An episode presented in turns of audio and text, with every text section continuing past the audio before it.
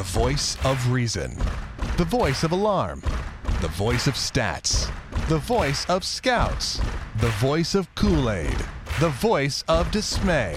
The voice of Davo. Well, this was definitely one of my five favorite games of the year today, as the Royals take three of four from the White Sox and firm control of the AL Central, or at least as much as you can on July 19th, as KC beats the Sox in, well, somewhat improbable fashion today, 4 to 1.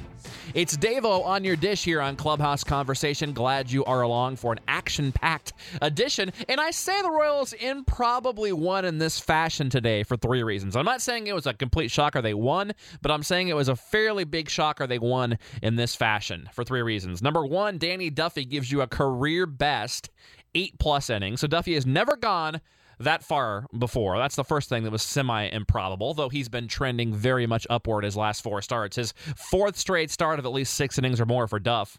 Number two, the Royals had only Joe Blanton and Yohan Pino realistically available in that bullpen today. That's the second thing that made this semi improbable that the Royals were able to beat Chris Sale. That's the third reason. The fact that Chris Sale was a participant in this game, even knowing the Royals have done okay against him in, in his career, still uh, if someone were to told you before the game it was four to one, you'd almost for sure think the White Sox won the game, wouldn't you? Knowing those factors, most likely, but not today. The Royals won. That, that and that's the reason it was so fun for me to watch this. Not only the fact that they had that formula, but the fact that the formula itself was so much fun to watch. Danny Duffy, superb infield defense today and terrific offense. And KC gets it done, moving to six ahead of the Twins, assuming the Twins don't come back from down six nothing against Oakland and double digit leads against Cleveland, Chicago, Detroit. I mean, you don't want to. Uh, you can call Chicago out. They're sellers now. They're they're bye bye. Uh, and Detroit's out too. Detroit is Justin Verlander again today. What three innings, giving up seven, eight runs. ERA like six six now. Uh, that team, no Miggy. That's a team with a lot of problems. That team's not coming back. And some of those teams could still compete for a wild card, possibly. Although, you know, even if you're five and a half, six back at this point, that's not that much. But the fact that you have to jump like four, five, six teams makes it near impossible. So, really, those teams are pretty much Detroit and Chicago completely out. I still have a sliver of worry about Cleveland because they're pitching and they've underachieved so much. Uh, but really, at this point, it feels like it's the Royals and the Twins. But let's get to our player of the game and break this one down and preview uh, Pittsburgh. Of course, our player of the game, obviously, Danny Duffy for the second time this year. The eight plus innings, allowing just a solo shot, leading off the ninth. Six hits were scattered by Duffy, four Ks and a walk. He only struggled next sixth inning when he got out of it. Second, third, one out, strikes out Jose Abreu, and then gets Melky Cabrera as well. I mean, that's it. That was it for the for the White Sox. The Royals at that point were ahead just 2 nothing, but Duffy gets through that sixth, and then that's with authority. You're like, okay, we got this now, right?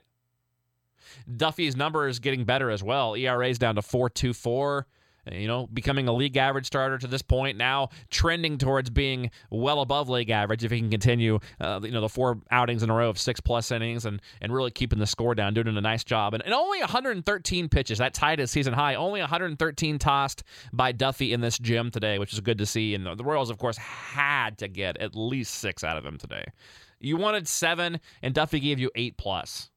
So just an awesome job by Duffy. Getting the ground balls as well in my opinion, this might have been the best defensive game of the year, and I think I've said that like nine different times this year. But uh, just just for the fact that I mean, there wasn't the one spectacular play, you know, the Gordon diving into the stands, which also happened at US Cellular Field. There wasn't that play or some of these other ones you've seen, but it was just the fact that there were so many very good plays made. We had five, six, a couple each from Eske and Infante up the middle. I mean, it was just like. It was just wasn't fair almost, right? So between that and then you have Joe Blanton coming in with a nice ninth inning in what could be his last game as a Royal, with Kris Medlen being activated tomorrow. Pino will go back down tomorrow with Medlen activated, and I would assume uh, Blanton is DFA'd unless he somehow gets an injury between now and Tuesday when uh, Jason Vargas is activated to make that start against Pittsburgh. But two Ks and a one, two, three, ninth. Nice job by Blanton. Like I said, the Royals, the defense, the, the infield, because 13 of the 27 outs today were made on the ground. Six strikeouts for the Royals, so only eight fly balls today, flyouts, I should say. KC, 20 games over 500. They've won 10 of their last 12. 19 of 25 against the Sox, including 18 of 24 at the cell. And offensively, let's get to that too because the Royals faced, you know, Chris freaking Sale today. And we said coming into this series, you didn't want to go into game four having to win to salvage a split. Well, luckily the Royals didn't do that. And I think it, uh, you know, enabled them to be a little bit more relaxed today. Yes, they've, they've had some success against Sale, though he did pretty much shut them down earlier this year. But yes, the Royals have had success against Sale in the past. I think the fact that they already had two wins allowed them to come out a little bit more relaxed today. Not that they wouldn't have. Maybe that doesn't really matter. Maybe we're well past that point. This team's probably past that point, really becoming a veteran team at this point. Guy, a lot of guys in their primes and a lot of guys at the end of their primes, but still in their primes. Meaning a lot of guys are entering their primes, is what I should have said, and a lot of guys still in their primes towards the end. So a lot of really good uh, veteran leadership and well established baseball players on this team for the Royals. And that allowed them to get four runs off of Chris Sale on 11 hits and six and a third. He did strike out six, walk one. Really, the Royals could have gotten him for more. He had the runner at third with nobody out in the third inning, couldn't get him in.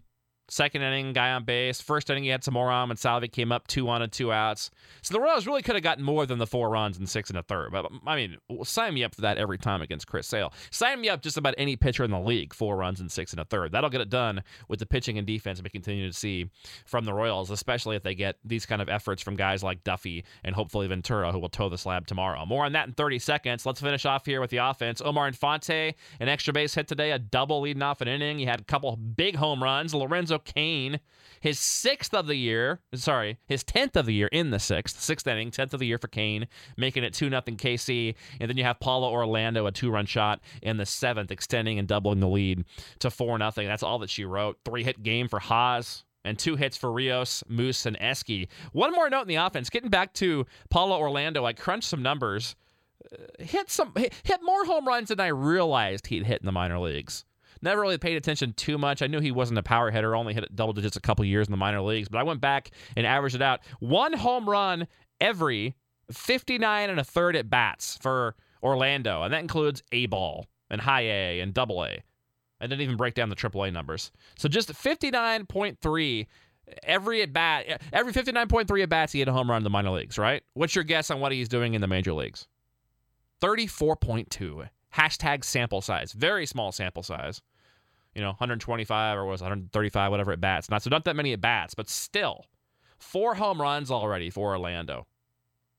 Late bloomer didn't start playing baseball until later. Didn't didn't play you know the kind of the ball the guys in the U.S. do, especially in the Florida and California. You know, in Brazil, the baseball is just now slowly becoming more popular, but still uh, maybe this guy, maybe, maybe the Royals have something. You get excited about guys like him, and you look down at AAA, and you got another guy like Balbino Fuenmayor down there raking. We haven't even really talked too much about him. We'll talk more about him soon. But just just another one of those guys that hopefully develops late in the Royals. You know, got him from the White Sox, of course, in that very controversial trade back in the day. Why am I forgetting the guy's name, the left-handed pitcher? Help me out here. Uh, God, I can see him. How am I forgetting? I, I keep wanting to say Franklin Morales. Whatever. What was that guy's name? I'm gonna have to Google this right now. How am I forgetting the guy's name that the Royals traded Paulo Orlando for? Paulo Orlando trade. We're just going to Google this live here. I'm going to feel like an idiot. Horacio Ramirez, that's who it is before I even got to the Google. So there you go. And that very controversial Horacio Ramirez deal that me and about three other people remember. Sarcasm on the controversy there. So the Royals definitely making the White Sox I'm sure have some regret, even though that's been years and years ago. The fact that the Royals were able to get him, and that was one of Dayton Moore's earliest coups as GM with the Royals. So let's preview the Pittsburgh series. So the Royals now come home 20 games over 500. If they finish 500, there's 72 games left. If KC goes 36 and 36, they win 91 games, and that will get it done in the AL Central. The Royals have to play 500 the rest of the year to win this division. You, you know, you don't want to put the cart before the horse or get lazy or get cocky, and because you saw what happened. The Angels, you know, the Royals most likely are probably going to clinch this division in early to mid September. The way it's looking right now. I don't see any of these teams behind them being big time buyers at the deadline or having big time things happen that I mean I think Cleveland's the one team that could surge the most in the second half but they're so far behind that even if the Royals play 500 ball Cleveland can't catch them at this point. So the Royals to me pretty much have the AL Central sewed up barring a couple of big injuries or barring a complete meltdown. Even if the Royals, you figure even if they go slightly under 500, they still probably win the AL Central.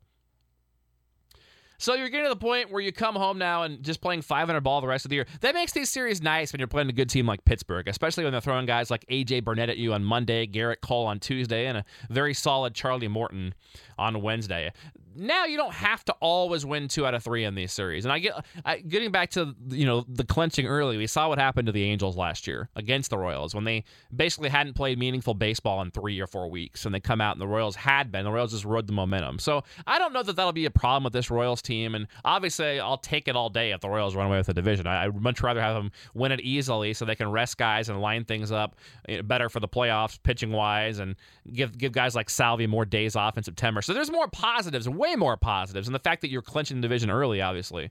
And I'm not trying to jinx this here, but I'm just saying if you look ahead where the Royals are trending right now, I feel like they're probably going to win this division by six, seven games, and I think Cleveland will be the team that's second place by the end of the season. But now, KC coming home for a series like this, you no longer have to win every series.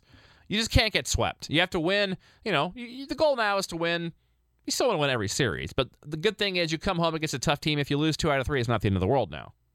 You just can't get swept. The Royals can't afford to get swept from here on out. That's always going to stay the same. And you got to take care of the poor teams.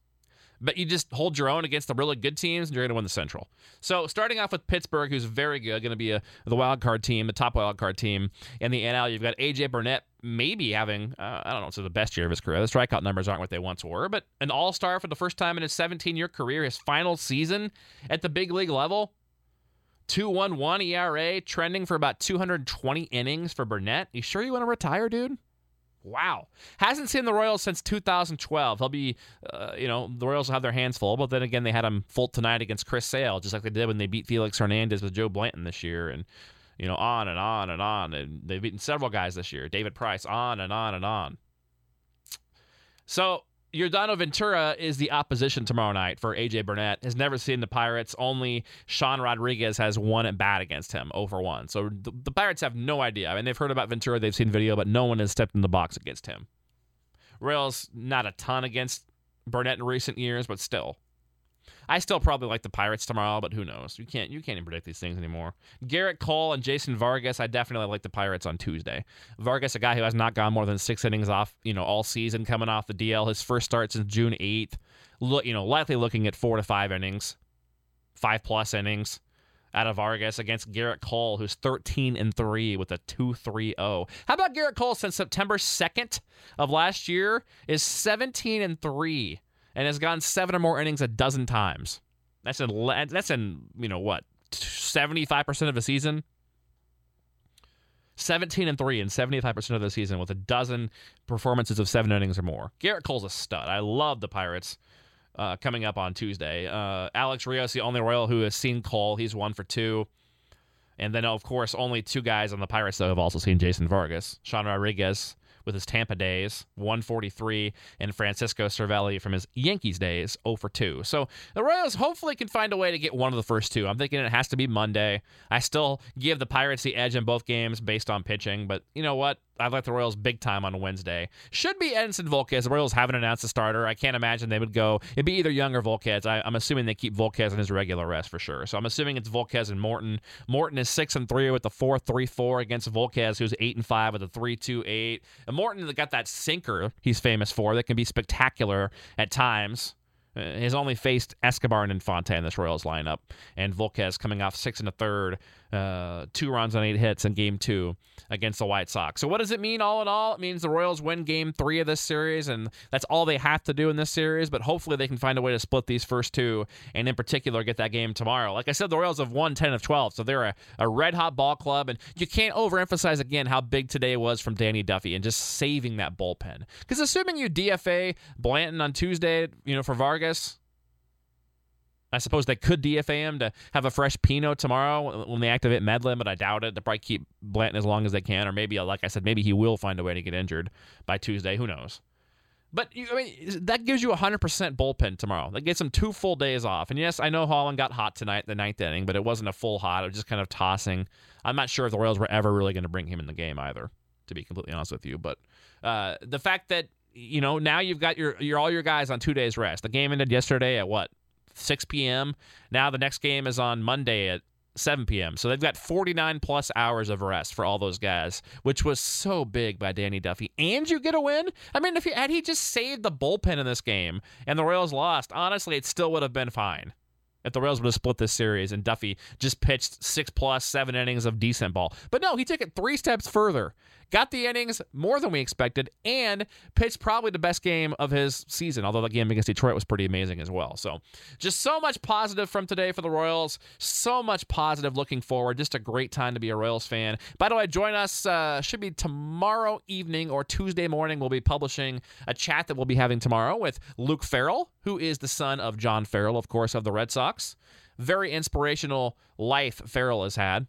Royals got him out of Northwestern in the sixth round a couple years back. He's at Northwest Arkansas. We'll talk to him coming up this week. More of your favorite former Royals players like Bobby Floyd, who played in the early 70s and is now a roving infield instructor for the Mets. That's coming up this week. So, so bookmark us, if you would, clubhouseconversation.com. Subscribe on iTunes to Clubhouse Conversation at Royals Clubhouse on Twitter or Clubhouse Conversation on Facebook. And as always, I'd love to hear from you in any of those ways or email davo at clubhouseconversation.com.